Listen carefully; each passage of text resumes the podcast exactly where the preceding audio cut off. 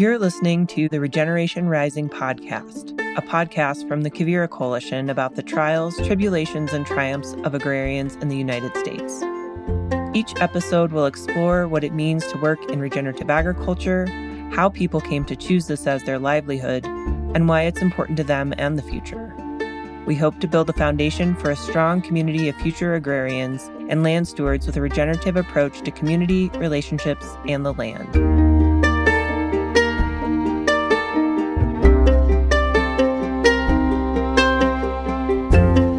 Welcome back to another episode of Regeneration Rising. I'm Taylor Muglia, and at the top, I just want to announce here we are actually hiring at Quivira for a couple intern positions for a short period of time. So we actually have two positions open a communications intern and a podcast intern. So if you're interested in learning more about how podcasting works or getting into the world of communications, sort of in the environmental realm, um, please contact us. You can find more information about that at quiviracoalition.org and in the About tab, hit Work with Us. Okay, on to the show. I'm very excited for this conversation. My guest is Emily Brown. She is a farmer, a rancher, and a public health advocate. She helps run her family operations, Elliott Farms and Mariposa Ranch in the San Luis Valley of Colorado. Emily and I first met, I think, at a Regenerate conference, or it could have been a Rocky Mountain Farmers Union convention, but immediately I noticed how down to earth and experienced and eloquent she was, and I'm so excited to have her as a guest. Emily and I talk about coming back to a family operation and what that might look like, going through succession planning, which is a totally complicated topic that I really didn't have much experience with. And then uh, we also talk about women finding their identity in agriculture and how she has used Rocky Mountain Farmers Union and Annie's project to kind of help advocate and find her role within agriculture. So, thank you so much to Emily for joining us today, and I hope you enjoy our interview.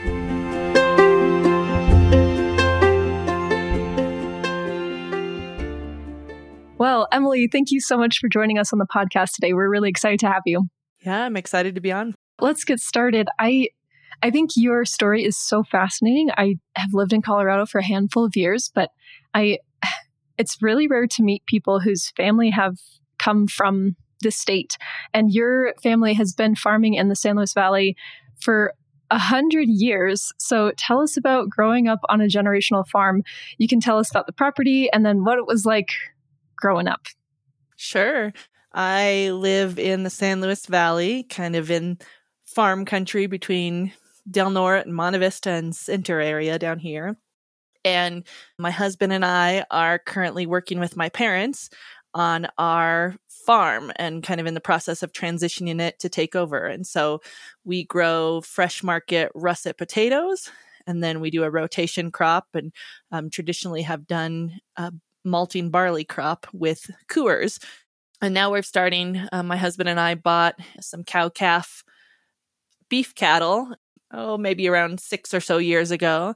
And so we're incorporating the cattle into the farm. And so we grow sometimes a rotation crop of a cover crop to feed to the cows, or um, we actually have cows on the farm on one of the fields this winter feeding them. So kind of fun to see where that's going. The farm has it's a centennial farm, which is a, a you know a designation in Colorado for a farm that's been in the same family farmed for over 100 years and my grandmother's family um, was the one that kind of first started um, putting together the farm. And then her husband, my grandfather, was kind of the one that consolidated the farm from that family into a little more of the structure, what it looks like today.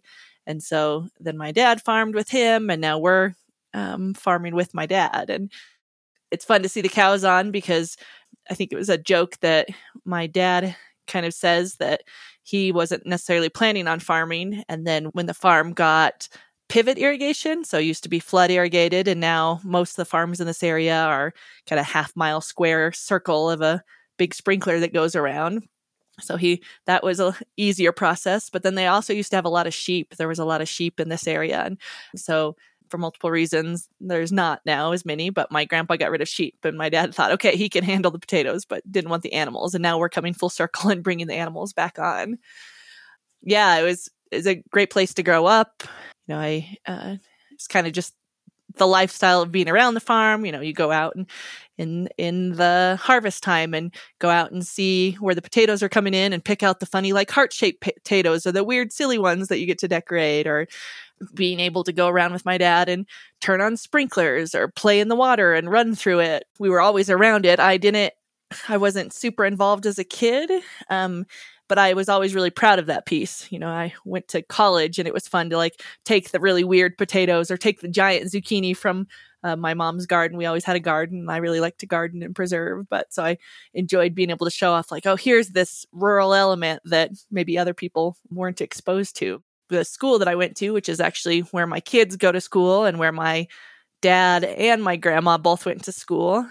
It's pretty much just this consolidated rural school that's in the corner of a couple a couple potato fields so just out out in the fields and so you're right next to there's actually the the school the high school track always had this weird divot in one section of it because part of the sprinkler wheel from the field cut through the track. so you had to sort of plan your timing of when you were out practicing because uh, you didn't want to get in in the sprinkler rotation. Helped help keep the field a little greener though. But our our mascot was actually the the farmers. So we had a, you know, this mascot that had the cowboy hat and the pitchfork. that was actually our logo. So it was kind of just part of part of all the growing up that it was just, you know, kind of infused into infused into my background, I guess.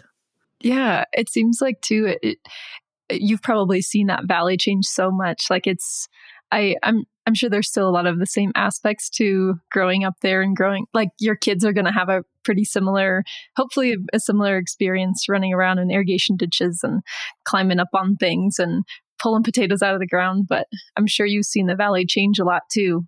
Yeah, I think it is kind of a mix. You you hear people from the valley say that sometimes that it's like I remember this when I was a kid and my mom would talk about the movie theater and that the movie was always like you know, it was always several months after it was released everywhere yeah. else that it would finally come to the valley. So it was one of those things that everything was a little slower and for sure like you know, we we now get movies that are released the same time they are everywhere else and with the internet and um people's ability to work remotely, we have a lot a lot of people that have come into the area because they just see the beauty and they like the the culture in the area and are able to still make a living at their jobs because they can work remotely. Mm-hmm. So um, there's definitely change there and especially the last couple years just with the covid pandemic and some of the changes you see you see a change of who's coming into the area but then at the same time that's also like the idea that that the valley's always at this sort of midline that we never get the really high highs we're never getting the booms of big money or um, big changes but then we're never seeing the super lows that when there's you know big issues or big busts you know like the housing markets or um, even some things around COVID, it doesn't hit the valley quite as hard. It's sort of like is this main line. So in some ways, it's kind of the same as it's always been. so it's interesting, just the different, um, you know, the ways you look that you can see big changes or you can see things that look the same as they have for hundreds of years. Wow, that's so interesting. It's so I feel like it's um, getting rarer and rarer in Colorado to find places like that. And it's just so much development and so much change elsewhere. And so I I think what another interesting fact about you is that you you didn't really think you were going to be farming. So you went from high school and college you went to get a master's in public health and you studied in Boulder and and you met Kyler, your husband. What what about public health stood out to you? Like why why is that a direction that you went, do you think? Yeah, that's you know, I definitely it was not on my radar as a thing. I didn't know what public health yeah. was. Um, I don't think any like teenager is like, I'm passionate about public health. yeah, yeah. It's just, I mean, maybe now after COVID, maybe, yeah. maybe more people yeah. know. But no, I think it's it's um such a broad field. I actually, so I went to um, CU Boulder for my undergraduate and got a bachelor's in communications. And one of the classes I took in my very last semester of college was this health communications class. And I just found it really fascinating talking about some of the ways that you know how doctors communicate to patients or how we um, you know lay out health materials how much difference it makes on on how people interpret that information or how they can be healthier. And so it was something that you know i had just you know made me think a little differently. And my husband and I moved out to Reno, Nevada a couple years after college. And I ended up working at the University of Nevada, Reno. And one of the benefits, I was classified staff at the university. And one of the benefits of being staff was that you got a couple credits um, paid for for free as kind of a staff benefit. And so I said, well, I feel like I should be using this. This is a great benefit what should I do with it? And I was looking through the different options for master's degree programs, and the only one that sounded remotely interesting to me was public health. And so I kind of just fell into it. But as I got into it more and more, I realized what a great fit it was for me. And I'm just, I think, you know, public health can be so many things. I have a really good friend that I met in the program that um, does like restaurant inspection and does that regulation environmental health piece. And then I have another really good friend who's um, really into fitness and also has a couple degrees in in gerontology and um, aging health and knew someone that wanted to be a physical therapist and another person that wanted to crunch the data and so public health can fit this it's more like this mentality that fits into whatever field you're looking at and it's really this idea of being able to look at the big system so instead of looking, you know, public health versus individual health is that idea of you're you're trying to create health policies or changes that impact a broad group of people versus just an individual person. And then that public health system, you know, instead of just looking at how how does this one program impact or how can we impact, you know, how can we implement some change individually or at a small level?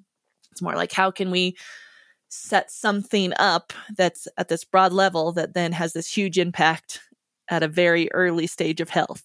So, you know, vaccinations or not allowing smoking inside or um, all these different things that that you can do and i've just really like that perspective of not only looking at the big picture but also looking at how you actually make a big impact in the community there's so many like little issues and when you get into you know your health or the community or whatever it is it it can be hard to think about how you can solve some of these or how you can make it better but when you're looking at that public health perspective and you're saying okay like it may take a while or you might not be able to see this change on an individual level but you can actually have some big impact and actually make some changes so mm. um, i I did a focus, like my focus was never anything of like a specific field. It was more the broader idea of public health in a rural setting. So even though we were living, you know, outside Reno and I didn't have plans necessarily to move back and farm at the time,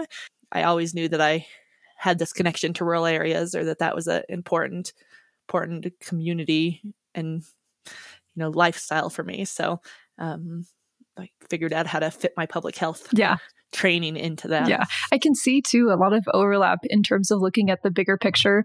Like now that you, and we'll go into this later, but working at Rocky Mountain Farmers Union and trying to see the bigger picture of things and how you can sort of tweak things there to make things easier for people down the line. I can sort of see how that public health transition to who you are today. Like it clicks for me just knowing you. I'm like, okay, that makes sense. Looking at, and I think farming too, like you could, you need to see the bigger picture. Like you need to understand the long term, like, is this going to be a problem?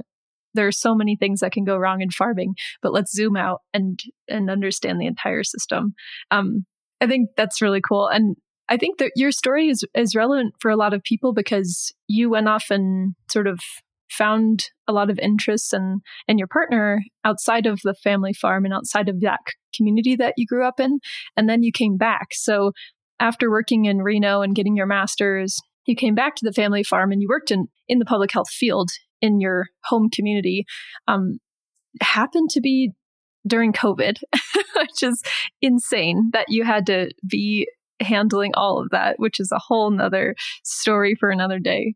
But I'm curious about how what was it like moving home? Like you had you had a husband and kids at that point. Like how how was that for you? we did all these life transitions all at one time. So when I think about like how old is my son or how long have we been back in the area or how long was I at my job, they're all the same thing. um so it just happened. I think it was like a connection of the HR director at the county who knew my mom, who knew I was in public health, who then passed along the um, application. So it was this, you know, small town connections. But I interviewed for the public health director position in our, our county when I was almost, you know, I was like eight eight months pregnant with wow. my son, and so um, accepted the job, but told him like I needed to start a few months later because I needed to move across several states and still kind of on maternity leave and needed to get settled. You know, I was familiar with the living in the San Luis Valley, and so that wasn't as much of a change as just everything else. Like it was becoming a mom and trying to figure out how to then be a a mom. We moved when my son was a month old. So pretty much as soon as I lived in the valley and as soon as I was in public health at the local level here, I was learning all these roles together. So yeah. we joke that there's a, a local restaurant in our in the town near where we live that just was a great has great food and a great little community and that was sort of our saving grace that we would take our son in his little carrier and stick him under the bar and just be like, oh, we're not sure we're parents or we're not sure, you know, we don't have access to as many restaurants or cultural things right, now. And, right. and this was sort of like our place that we we connected in the town and the community because um, we're able to find a lot of other people. yeah. Yeah. Being in Reno, like where, yeah, it seems like you're in a college town, you're like, and then coming back to San Luis Valley, which is, yeah, just much different. You get your thrills yeah. elsewhere, not necessarily yeah. in the city. well and you know it's it's a huge huge deal to live close to grandparents my mom was able to watch both of our kids when they were really little which was just huge because childcare especially for kids under a year old or even under three three years old is really hard to come by mm-hmm. here and so that was a huge thing because i was working full time and my husband was working full time on the farm and so it was you know that just became an integrated part of what we needed to make that work but we were lucky i had friends or people that we knew from college or high school that lived here but then jumped in and made a lot of friends in the community and just were lucky to find find a place that we really fit here so it definitely like there's definitely pieces of that transition that were more difficult but um, for the most part it just it kind of felt like like coming home. And in terms of like actually coming back to farming like we didn't mention but kyler has more of a background in ranching than farming but coming back how was that transition for both of you in terms of the farming business? Like coming back to integrate into the business were your parents surprised that you came back and wanted to actually farm? Were there any successes and challenges there, kind of reincorporating? I think that um, is still an ongoing process for sure. Yeah, it was kind of interesting, and it'd be, you know, a good story for Kyler to tell as well at some point that when you know came back to be close to grandparents with my son and then i had this job but then it was kind of this thing that my dad was trying to think about retiring, but he had also had a hired man for several years who was no longer able to work. And so he was sort of in this position of trying to figure out how to have that extra help on the farm. And so Kyler started working for my dad. And I think he talks about it sometimes that he sort of felt like it was an opportunity, like maybe it's just a good timing that he would be sort of an outsider perspective that could help move this conversation of transition along. And I think it moved a lot slower than we thought originally.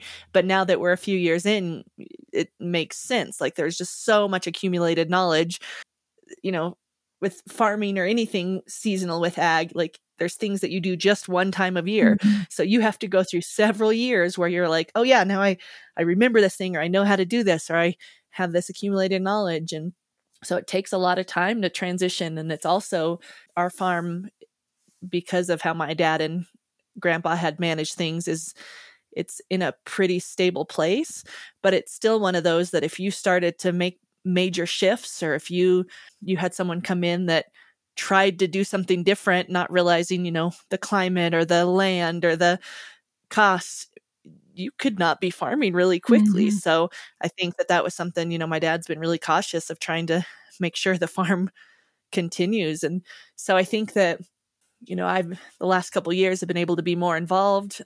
I my dad is actually he has been doing the books for the farm ever since his mom wasn't able to do them anymore. And that's one of those things that hadn't gotten transitioned or you know he was still just doing that. And him and Kyler were learning the like on the ground farming part together and or he was teaching I guess teaching Kyler those things. And um so I was able to come in and he he felt comfortable transferring that over to me or it just happened to be the right time or however it worked out. And so that's a pretty big step because you have to you have to know all those pieces and be able to um, you know know the finances in order to make those those on the ground decisions. So it's just been a it's been a process. And i think that uh, you know like you mentioned that kyler has a background in ranching. He's he's very very good at reading animals and reading horses. He says that's he he likes to be uh, up on top of a horse, not under a tractor getting hydraulic oil all over him. Um, but also he can he can read a person or read an animal and make decisions and make changes and the mechanics of a tractor you can't talk to it and then expect it to give you feedback. So us getting cows i think has been one of those balances that kind of we've been able to fit it into the bigger you know how we do ag for our family. But it was definitely one of those things that was almost like a a mental health right. outlet that right. gave something else that was um, our own and something we could do, but also we get to ride horses around to check the cows, and it's lovely and just a different, you know, hobby slash work slash living. And you guys too have tried to incorporate some soil health initiatives, I guess, on the farm because you know, you like you said, your dad kind of had things down, but so it's hard to kind of and it. Gosh, you have to have so much respect for somebody like your dad that has has made it work. Like a lot of the farms ha- have gone under far before today. I mean, there's, you kind of look around and the only ones left, you have to have a lot of respect for them because to have made it a hundred years in, in a family on the same piece of land is an enormous accomplishment. So there's like this respect that you have, but this also this desire to optimize it and use new ideas and kind of start transitioning some things into maybe a little more a biological approach. And so, can you talk about some of those management practices that you've kind of tried here and there on the farm? Sure. Some of these, like the soil health practices, it's kind of the trend right now. Like people are recognizing the value of some of these practices that previously happened and really trying to bring them back and incorporate them again. And then for our region, there is constant concern about the water in the area and the aquifer and some of the you know over appropriation of wells and water but then also just how climate change impacting so there's an, I think additional focus in, in our area just purely from a water use standpoint. So I think partially Kyler and then um, I was have started to get more and more involved in some of the regenerative ag or soil health practices because it's something that we connect with and um, has a lot of values that that we think highly of. So just taking care of the land and working with the land. It's an interesting dynamic with potato farming. You know, one of the big big practices of soil health is to, you know, just plant into the ground that le- leave standing stubble and then plant right into that. And you can't really do that with potatoes. Like the whole part of planting potatoes is you dig up the ground to put a potato in, and then you dig yeah. up the ground to take the potato constantly out. Constantly ripping up the ground. it's just how it is. Yeah. Yeah. So and that's what Kyler says. It like hurts his his soul sometimes, but so but there there are things that you can still do, and so like the idea of spacing out your rotations or putting you know using a, a rotation crop that maybe is putting more nutrients back in or you know we're trying to look at a cover crop that is nutritious to our cows but also has brings in nitrogen or brings in beneficial use to the land so as we're switching so the next year for the potatoes they'll have those nutrients and the ground will be healthier so we'll we're we're continuing to work on that. It was really fun last year. We had uh, a local company not too far away that does this fungal compost and a fungal tea extract. And we've worked with him for a couple years and we're able to put some of the extract through our sprinklers on it's like half a field of potatoes and half a field of our cover crop. And so we also had some late rains so maybe that impacted but we really think that that made a difference. We just had this gorgeous cover wow. crop like there was like peas and like these beautiful blooms and ladybugs all over. And so it was it was really fun to to see some of that. And so we'll see. Um, we have our cows on that field and are feeding that hay right back onto the same field. So we'll see how that you know how that ground looks this year for potatoes and it is hard to change like a lot of a lot of what previously happened on the farm was done because these other things didn't work or other changes happened and it went really poorly and so it's been this very streamlined operation and so it's good to learn like here's some new things we can try but also be like oh yeah like this is we time this all out because these are the resources or timing we have. And so i guess that's part of the science of farming is that you're always testing things and trying new things and figuring out how to do it the best you can. Right. And like having the humility because you know you learn about these this stuff in a book and then it's this grand experiment to actually go out and to incorporate it into a productive and profitable operation. Did you have my first question is are you working with any of with that group to monitor how if the soil is actually holding more water? And is it so because i know i would imagine that in order to in order to make changes like that you kind of need to know that it's working. Like you know you kind of know that it's working because you got there and you're like this is beautiful and i've got peas and bugs and it's just like verdant everywhere. But also you kind of need the data to show well too for your father too. Like it, it might be helpful to have the actual data. So do, do you guys do monitoring and, and sort of track that progress? You know, that's another thing with public health is that you like to have a lot of data to look at, look at. And so it's always, yeah, we're always looking at trying to find other ways to find data and you could always want more. But we work with an agriculture consulting company every year that helps us kind of determine what fertilizers or inputs to put on and when to when to water. And so they do some different soil tests to look at the nutrients in your soil. So um, i'm looking forward to seeing if you know we see any changes with that or if we're able to be improving soil. We actually have a, a little test project that we're going to be trying out this next year that we got some some water monitors. And so we're trying to figure out how to you know how to have those in the soil in a way that we can check out some of that soil mo- moisture and see if that makes a difference. Very cool. Um, and I think it's really valuable that you mention that profitability thing because it's um, it is that balance of trying to say, you know, what of these are we feeling like we're improving the land that we're working on, and which of these are actually going to be worth like are, are they going to make us profitable? Are we going to be able to keep farming this next year? Because you know some of these hopefully are lowering the cost. Like if we have better soil we have to put less fertilizer on and those inputs are extremely expensive right now. So that's great if we can reduce any of those. But also, you have to balance that if you are trying not to put as much in your soil and then you get a product, you get a potato that's just doesn't, you know, it's not as big or it's mm-hmm. cracked or something like that, then you can't sell it and then you can't make any money because that's not what the market is wanting to see. Right. So, and, and it's hard since it's, just a once a year thing that you do something wrong this year and don't get a crop you have to wait a whole nother year until you get mm. get to try it out again. That's yeah, that's that is so much pressure. Are you guys starting incrementally? So I I would assume so, but what does that look like? How have you just decided like maybe let's try a half acre of this cover crop or how did how did that process go like yeah definitely incrementally and almost exactly like you said it that it's one of those that we were saying okay we're growing a circle is is you know the pivot it's the about 120 acres or about a half mile square. Like that's a the whole area of the valley it's one of those that's laid out really gridded because of the sprinklers and it was always it's easy to go run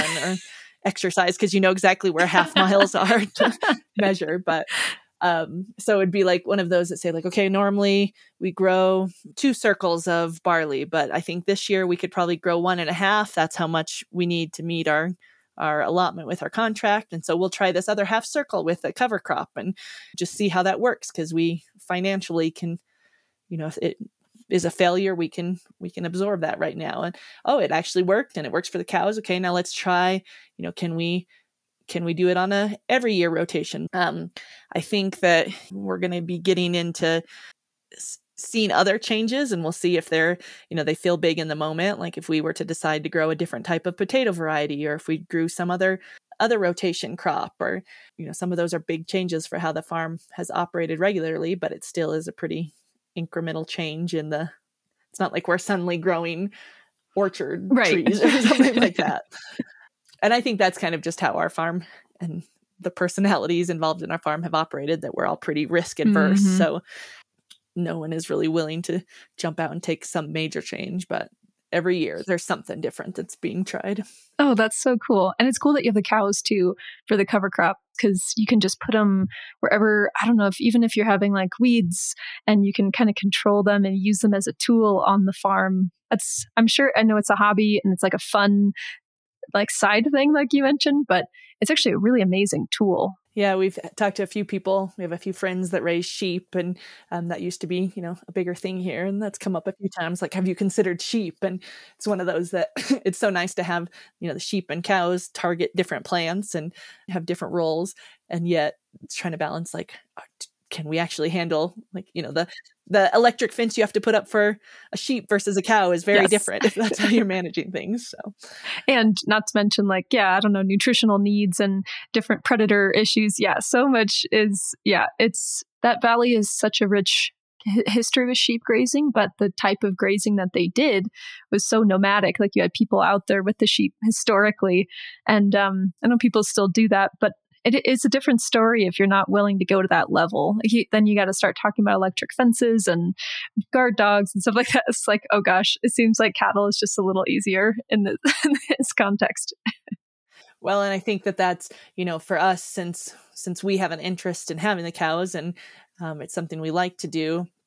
It makes the work and the balance of trying to fit that in with the farm it works for mm-hmm. us we know we know friends who are farming that are having cattle graze or we've grazed some friends cover crop and it's a whole different balance because what you know someone growing potato or some other crop is looking to use you know whether it's having a cover crop to reduce water input but still have a, cr- a crop in your soil to hold the mm-hmm. soil or if it's trying to control some kind of pest or you know input issue those kind of goals are different than we want to grow a crop that is big enough and healthy enough for a cow to like. And so it's always that balance discussion. And we're we're still working with friends and still, you know, part of that discussion because of how our operation works. We still need more than just what we have on the farm for our cows, but it's nice to be able to do it on our farm because you can balance that out. Like you said, like if you have a crop that's not working, and you've lost the value of the crop, but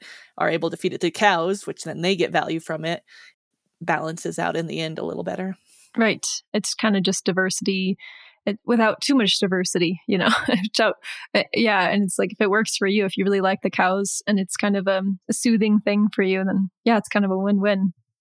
So yeah, so you guys, you mentioned that you're undergoing succession plans. You know, I, I thought it was really interesting. You said your dad felt like he just went through it, like he just got done. Like he feels like, gosh, that was such a big deal from my generation before me to pass it down to me and now i got to do it again. And so how has that been for you the succession? That has been a big discussion in our family over the last several years. I have two younger sisters and my dad had an older and younger sister and and so i that's a big piece of as you know one generation is trying to think about how to lay things out for the next generation.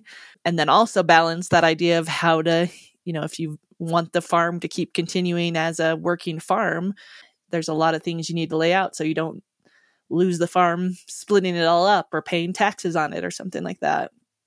And that was a hard process. Like my grandpa had done a lot of work to ensure that the farm continued and yet still it was a hard process for my dad and his family to to make everything you know, to kind of settle everything out. So my parents have actually been doing a lot of work to lay things out on their end and there's been some hard conversations and it's just a it's a lot it's a lot of discussion and i've been really lucky that both my parents have been willing to have this conversation and my mom especially has been kind of the driver of how do we make sure things are set up to you know, acknowledge that there's three daughters in the situation, but also to acknowledge that, you know, the equity and equality of of how things get passed on when you have a farm is going to be a different discussion because you can't just split up the land three ways and expect that it has the same value as if you have a full farm piece of land or business.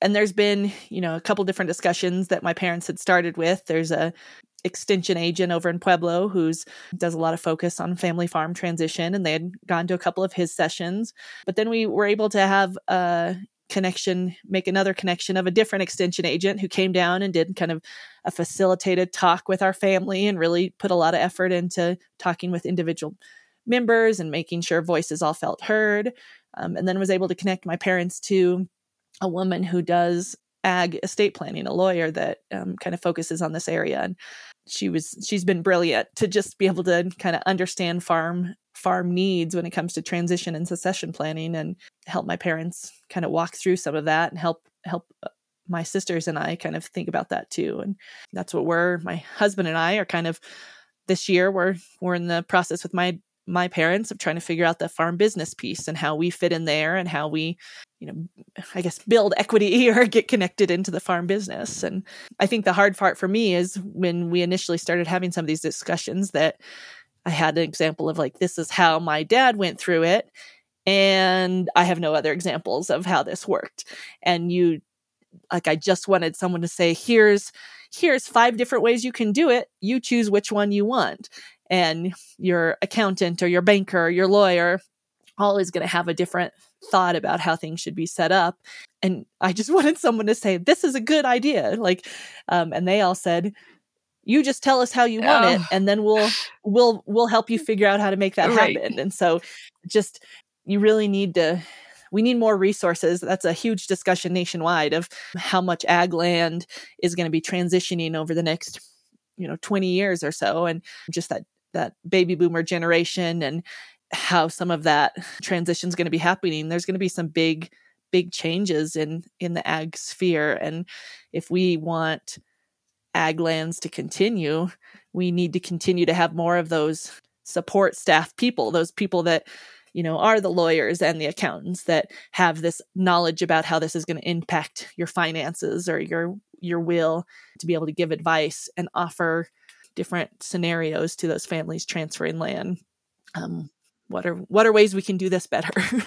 so yeah, and it's it's just like it t- seems to me so it it's so much of an expectation to have like you're not only tending the land and like trying to do be a part of an industry that is extremely hard but then you're also like trying to transition this and also try to be an accountant and have your accountant brain and your lawyer brain and you're like just you like, you know, none of us went to law school. Like, you know, you don't have like the full perspective of that. So you're right. You go to one person, they give you, they're like, well, depends on our perspective. And then you go to the accountant and they're like, oh, well, depends on what you want. And then you're just like, oh my God, I just need someone to tell me what to do. Cause it's so much, it's so much to balance on top of actually being a producer, you know, and then being a a parent and like all the other stuff you've got to do, you know, on a day to day basis. Yeah, my dad had made a comment several years ago about, you know, that this is this is a hard process and you know he gets stressed out working through it and he said you know it could have been i could have just made the decision to lease the land and it would have been so much easier and i could have like instantly retired and i'm not sure what he would be doing. He he his life is a lot in the farm. Um, but it would have been much easier to just say okay neighboring farmers you you farm on my land and um, instead of being like i'm going to keep farming so i can train this next generation and I, I think it's so valuable to for kids from rural areas to have experiences outside of where they live. Um, for me, that was really like I, I needed to have those experiences of living elsewhere and meeting other people and learning other regions but it's hard as well that we because that wasn't the plan you know from early age that i needed to be you know back on the farm or training for that and you know that we haven't been here. If we were here for the last 20 years we could be way farther along in this process of transitioning the farm and learning all this this knowledge around the farm. And so it's that balance of um i guess what each individual needs but yeah absolutely. And in our previous conversations you were saying that like your dad never really expected any of the three girls to pick up the farm. And it was it was like actually less of a gender thing but it was more of just like a you know, this is this is really hard. And this is like kind of I think also you mentioned like a safety piece. Like this is also kind of a dangerous world, especially with the farming side of it and heavy equipment.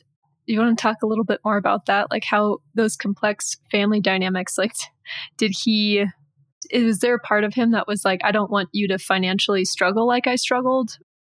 Yeah, I'll, I'll show him this podcast and then I'll ask him what his perspective is. I keep thinking I should be asking yeah. that, but that's what I, I try to think about that, that I know, you know, I know growing up there was a lot where he'd you know, he'd tell us like, get out of the house, like stop reading, you come outside. And, you know, that was a place that, at least for me, that I felt comfortable like inside doing projects or reading or, you know, schoolwork and everything. And um liked being out and about on the farm, but for whatever reason, it just was not on my radar of really wanting to be learning how to repair equipment or getting into the details of helping on the farm. And I think, yeah, I think that some of that was that that he, my dad operates from a, a really strong perspective of safety.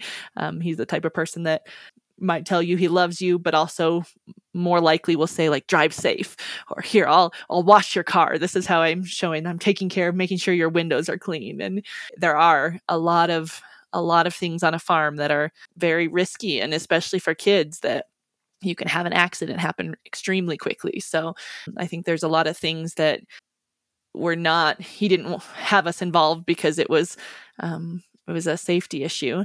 Also, I think now learning more about myself and seeing myself alongside my dad that um, I see myself operating a lot in the same way that sometimes like you just need to be away from other people to work through how something needs to get fixed or think through the work that's being done. And so I think it was kind of, you know, he went out and he did the farming and to bring someone else into that picture would just be more stressful to have those discussions. And then I do think, and I'll have to see if that's actually what he's thinking or not, but from at least some of what I've heard, that, you know, he felt like his dad had been kind of hard on him or some of the stress of doing the farm work or being involved on the farm as a kid that that was something he didn't, didn't want to have to force on us as much. And so if we weren't like showing you know that wasn't our passion or we weren't jumping at it ourselves he wasn't forcing that on us because he didn't want us to not like it. So yeah, I'll I'll ask him what his thoughts are on this afterwards. I think it's really cool to see that he is handing down a lot of this stuff and and being more open to sharing how he does things. I think that's I don't know. There's so many different stories in the succession conversation about that some people really having a hard time letting go of things and yeah, dealing with this scary. It's scary. It's scary to pass things on and think about what your life might look like with a little less farming, other people taking a little more of that that that work. Yeah, and I think then, you know, another piece I realize more and more similarities between my dad and I that if it was to have been a discussion like when we were younger mm-hmm. or um, before I was married or something that I don't think it would have worked. Like I don't think my dad and I could have mm-hmm made this happen because we have too many similarities in how we operate. But um, my mom is just really good at continuing to have these discussions around succession planning and bringing family in. And then, really, I think in big part just because of how uh, my husband's role in in the farm that he's a good balance with my dad and then he's a very good teacher so he's able to you know, ask questions of my dad of why are we doing things or what are you doing or what's going on. And then he's able to in turn teach them to me and say, I'm interpreting this and now sharing this to you. And I feel extremely lucky to, you know, not everyone has like their own teacher to teach them how to do the farm stuff. And so I've got both these people that are that I'm able to learn from. And that's a pretty big deal for how my how my transition into the farm is happening. Yeah, because you kind of have like a built-in, yeah, you have some built-in outside voices, like a built-in teacher. Then it sounds like your mom's like a built-in facilitator, kind of like that job of facilitating is so important. There's like, I really don't think people value facilitation that work enough. Just having that conversation and giving giving space to each person and understand and like pulling through the nitty gritty and all that kind of stuff. That sounds, it's very nice that you have that built into your family already. Yeah, we um I had the opportunity just recently to complete an Annie's project in the San Luis Valley. An Annie's project is this program that's put on by Extension in Colorado. It's a nationwide program, but it's kind of traditionally done in a 6-week program that's run, you know, 3 hours every day and brings in lots of different experts to learn about estate planning and commodities marketing and insurance for farms and human resource management. It's really like a risk ag risk management for women. Mm. Um, so this was a big deal. We've we've never had one in the San Luis Valley and had a group of people and that were able to get it going. And I was able to be a participant in the first one. But one of the things that you start out with very first is to do uh, real colors analysis. So basically, that you know the the test and trying to figure out what your personality colors are. And my mom is very much a blue, so she's very much the one that wants to make sure everyone's voices are heard yeah. and very much that facilitator piece. So um, it is it is valuable to have that to think about. Like, okay, how do, how does family need to hear information, and how am I communicating like that? I need to be communicating differently for these different people. Yes, yes. So I'm like thinking about how women are so critical in agriculture like these things these little things that aren't little you know that facilitation that those conversations. It's actually i mean that's a huge part of the agricultural system that women oftentimes are carrying is like let's have this conversation. Let's walk through these succession details. Let's have these difficult conversations. I don't know. I'm just like go mom. Go mom and go you. Yeah. just like you know having diving in and and learning and and taking up space and and understanding the whole situation and and getting in there. I just really applaud you too for for doing that. Yeah, I think you know that Annie's project, but some other opportunities for education and training I've been able to attend lately have been really valuable to me for this transition into farming. And I was thinking, kind of as I was first going into it, that I was having a hard time learning stuff about ag and farming because it's just very different than public health. You're mm-hmm. in a mm-hmm.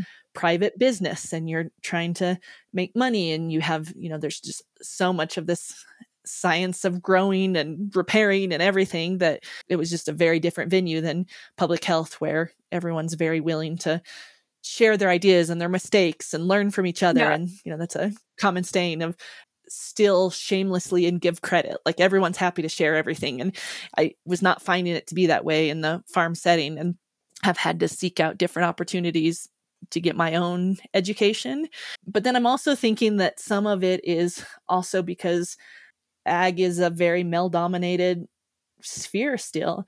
And how how I see that I learn and how I see that many women learn is on kind of a different, more social level. And there is a lot more willingness to admit how things are going wrong or try to, you know, empathize with other women and say, this is hard and tell me what you're doing. And and so it's been fun to find different opportunities to talk to other women because I feel like we're able to make those connections in a different way. And I, I've also realized that I've had to check myself a little bit that you know my transition back into this community but also kind of establishing my career in public health happened at the same time that I became a mom mm.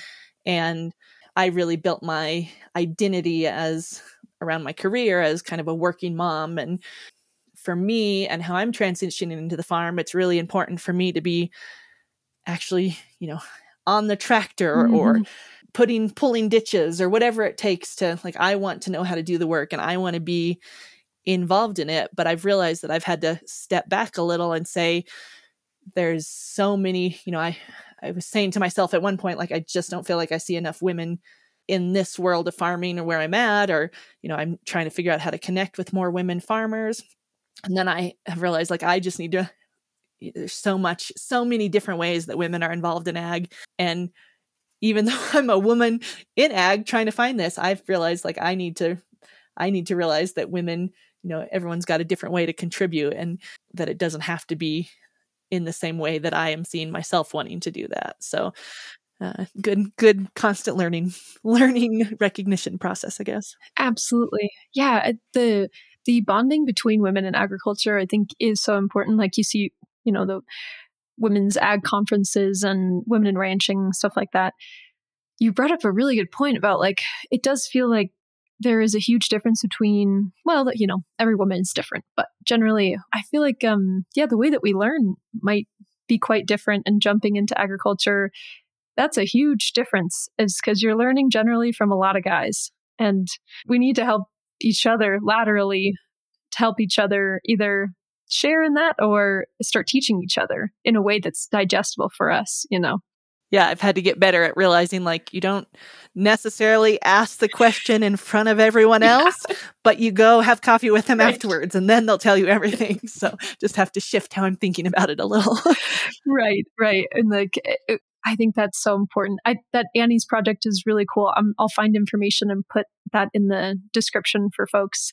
And one other thing I want to mention is your work, incredible work at Rocky Mountain Farmers Union. That's how I met you. So, Rocky Mountain Farmers Union, you guys do a lot of advocacy for agriculture, and there are so many issues that you're working on right now. Are there some that you're particularly passionate about?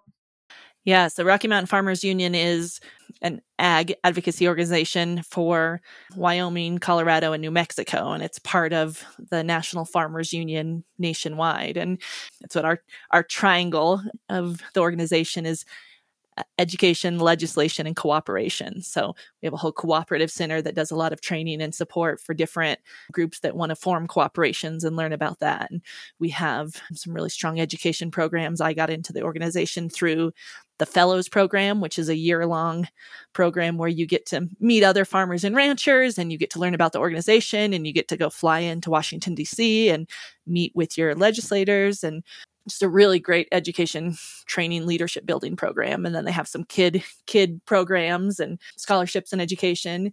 And then the legislation piece i think is something that is an area of the organization that i've been really called to. And ag is so varied and there's so many different ways that people are growing food and raising livestock. And Rocky Mountain Farmers Union is this big tent organization that really tries to bring in all these voices together, which is really hard sometimes because there's a lot of different perspectives Absolutely. and opinions, but it's this they have this really amazing grassroots effort where you can bring an issue from the local level that's impacting your farm or your community and then you raise it up to the state level and then even to the national level and you have a way to you know have this united voice for making changes in in what impacts you and I have been now on the board for Rocky for I'm in my third year now, I guess. You know, one of the reasons that I got on the board was just that it was a way for me to have a voice and and be able to use kind of my public health background and my what I'm familiar with with advocacy or education and then bring it into a farm world and it was a really good way for me to connect in. But then also just this idea of of the succession or uh, transitions that I am one of the younger members on the board or was when I got on and just to continue to have that balance of men and women involved and I just wanted to felt like I could represent groups of farmers that I was seeing in the organization and that wanted to make sure that that those voices were being heard and that their opinions were you know getting incorporated into the bigger organization. And so it's it's also valuable because i think it's so easy to get in your silos. And we've seen that uh, especially over the last few years that it just it's easy sometimes to withdraw and just do your own thing because it's hard to have discussions with people that don't agree with you and it's hard to work on these big issues. And mm-hmm. Rocky Mountain Farmers Union is one of those where you may not get along with everyone that's in the organization, but it's structured in a way that you still find there's still so much value in connecting with those people and having this exchange of ideas in a forum that still feels safe and still feels like family. And so you're able to make changes and have hard things but then come back together. Right. Um, and so yeah that's been a great a great group to be part of the last few years. Yeah that's amazing. Yeah i've, I've been to a couple of the events and the convention and it is really amazing that you can be sitting next to somebody that you really do disagree with. Like you'll have a very fundamental but at the end of the day you have to find the bottom line of like the the through line i guess of like where do we agree and can we actually be productive and move forward so that we're both still farming like there are still issues that do need to get worked out and nitty gritty things that our disagreements do like yeah sometimes they're not solved today. But I think it is cool too because you'll see, like, then you, we we're going to lunch and then you're sitting there eating next to this person and like enjoying them as a human, even though you do disagree with them. I just like today's climate. How how often do you get to be a part of that? And there's sort of a standard of that. It feels like. I don't know if that was just me, but it was sort of the standard of like, you know, we have this talk about legislation and then we go to lunch and we just enjoy each other, you know, and and find ways we can we can find similarities. Yeah, I think that finding opportunities to break bread together, that's that's so important and i see that i get a little anxious to i love hosting people but to try to like find that food that's Right. perfect or make sure your kitchen's clean or whatever it is but um just to do that at your own house and be i love being able to host people and have people um you know have those conversations those kitchen table talks but then at that higher level where you have a, a group or an organization that you know recognizes that it's important to give people a stipend to come to participate in being a delegate or talking legislation and then also that they recognize that if you bring all these people and host them at a you know for a nice dinner where you only are there to eat and talk and have a drink with each other that just building those bonds in a social manner is so important So important. Absolutely. Because you can kind of start seeing too, like over time. I mean, I'm not sure if this happens, but I've seen it in my own experiences. Like over time, people start to really, those barriers start to kind of come down a little bit once you understand that that other person, like you're like, oh, okay, I totally understand where they're coming from now. I thought I did, but I didn't. And it just kind of takes time to understand who that person is, where they're coming from. So, yeah, I I think the work that you guys are doing is is very important, and I'm noticing too.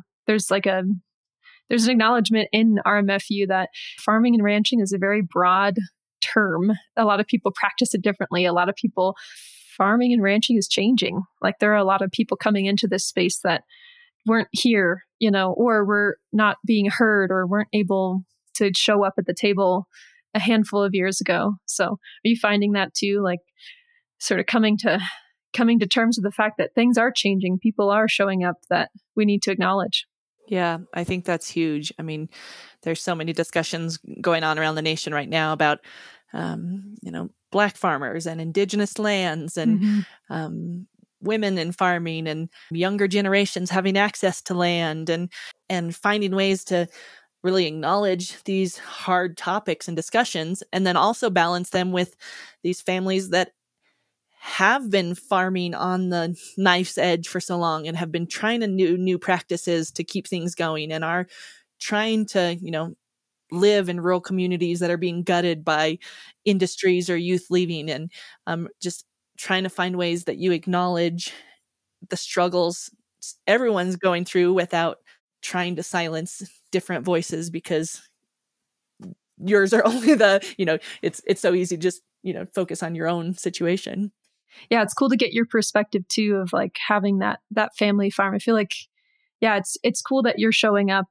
because your perspective is really important like there's this is, you guys are growing a lot of food and more importantly a lot of beer so yeah like there are you know i think potatoes and beer and beef you're you're so keep american yeah I know.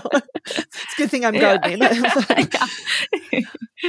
oh Well, and I think that um you know, it's I I appreciate opportunities like this or or ways to have a nuanced conversation because I I find kind of coming to this fear it's that imposter syndrome can be really strong and then I can feel like, you know, I've only been in, you know, actively farming for a couple years or I'm I'm the one that's, you know, doing the books and doing a few different things, but I'm not the one on the ground all the time, even though I'm trying to be more. Or I'm, you know, there's so many people that are doing this so much better or having, you know, these big, deep conversations or writing amazing grants. Mhm. And it's, and then especially like coming from a rural area where it's so easy, you know, everyone or someone will hear this podcast and, you know, be like, that's not the, not how it actually is. Or, oh, this is not, this is not correct. Right. That, you, you know, I, I want to, I want to make sure that I'm uh, not misrepresenting the community or the people around me. But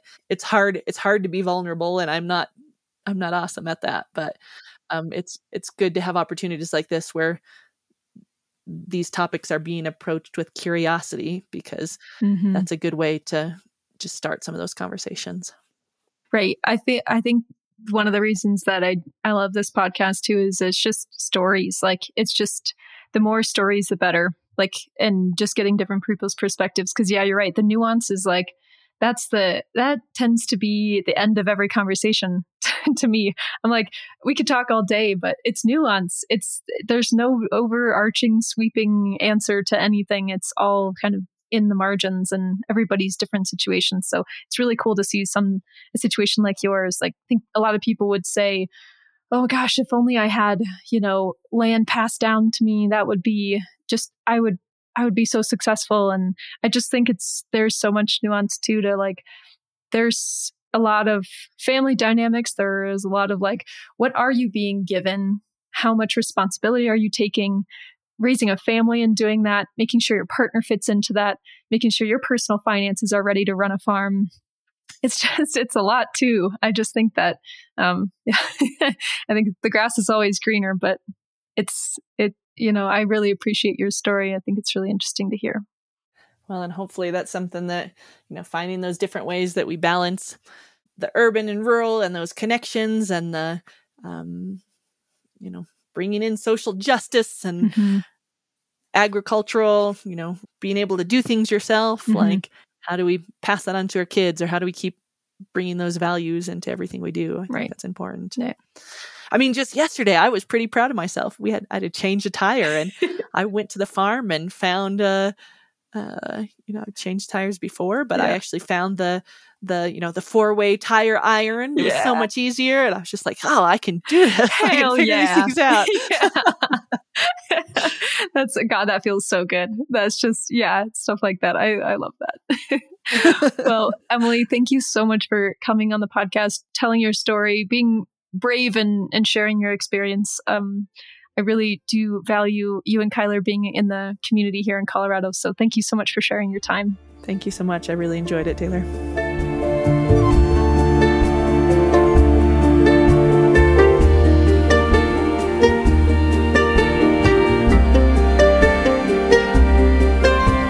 Thanks again to Emily for joining us. I really enjoyed our conversation. If you would like to keep up with Emily, you can follow her on Instagram at Emily AEB as in boy, or you can follow her on TikTok at farmer.e.brown. And you can also find more information about the organizations she's affiliated with, uh, Rocky Mountain Farmers Union, and then she mentioned Annie's project in the description of today's episode.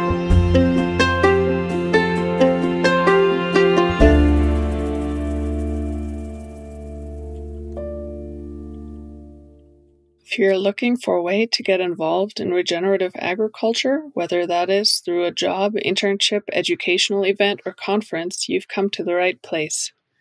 Quivira Coalition has spent decades building a network within the regenerative agriculture community, and we love to share job, internship, and apprenticeship opportunities with our community through this podcast and our monthly newsletter. You can sign up for that newsletter at quiviracoalition.org slash get e-news.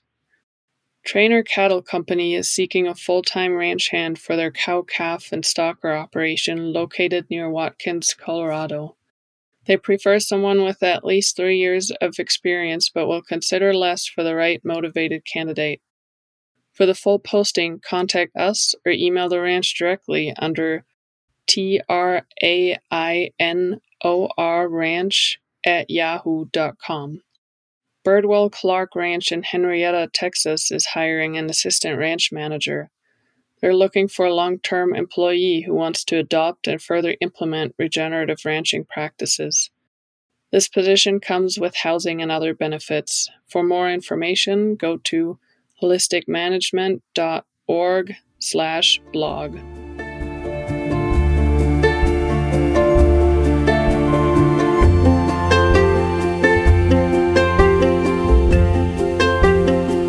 Thank you for listening to Regeneration Rising, a podcast production of the Quivira Coalition. Find us on Spotify, iTunes, Google Play, and other popular podcast platforms. Become a Patreon supporter by visiting quiviracoalition.org slash podcasts. We'd like to thank Quivira staff for their contributions to this podcast. This episode was edited and engineered by Caleb Wenzel Fisher. Wanderlust, our theme music, was made by Scott Buckley and we're grateful for our guests taking the time to talk with us about their experiences.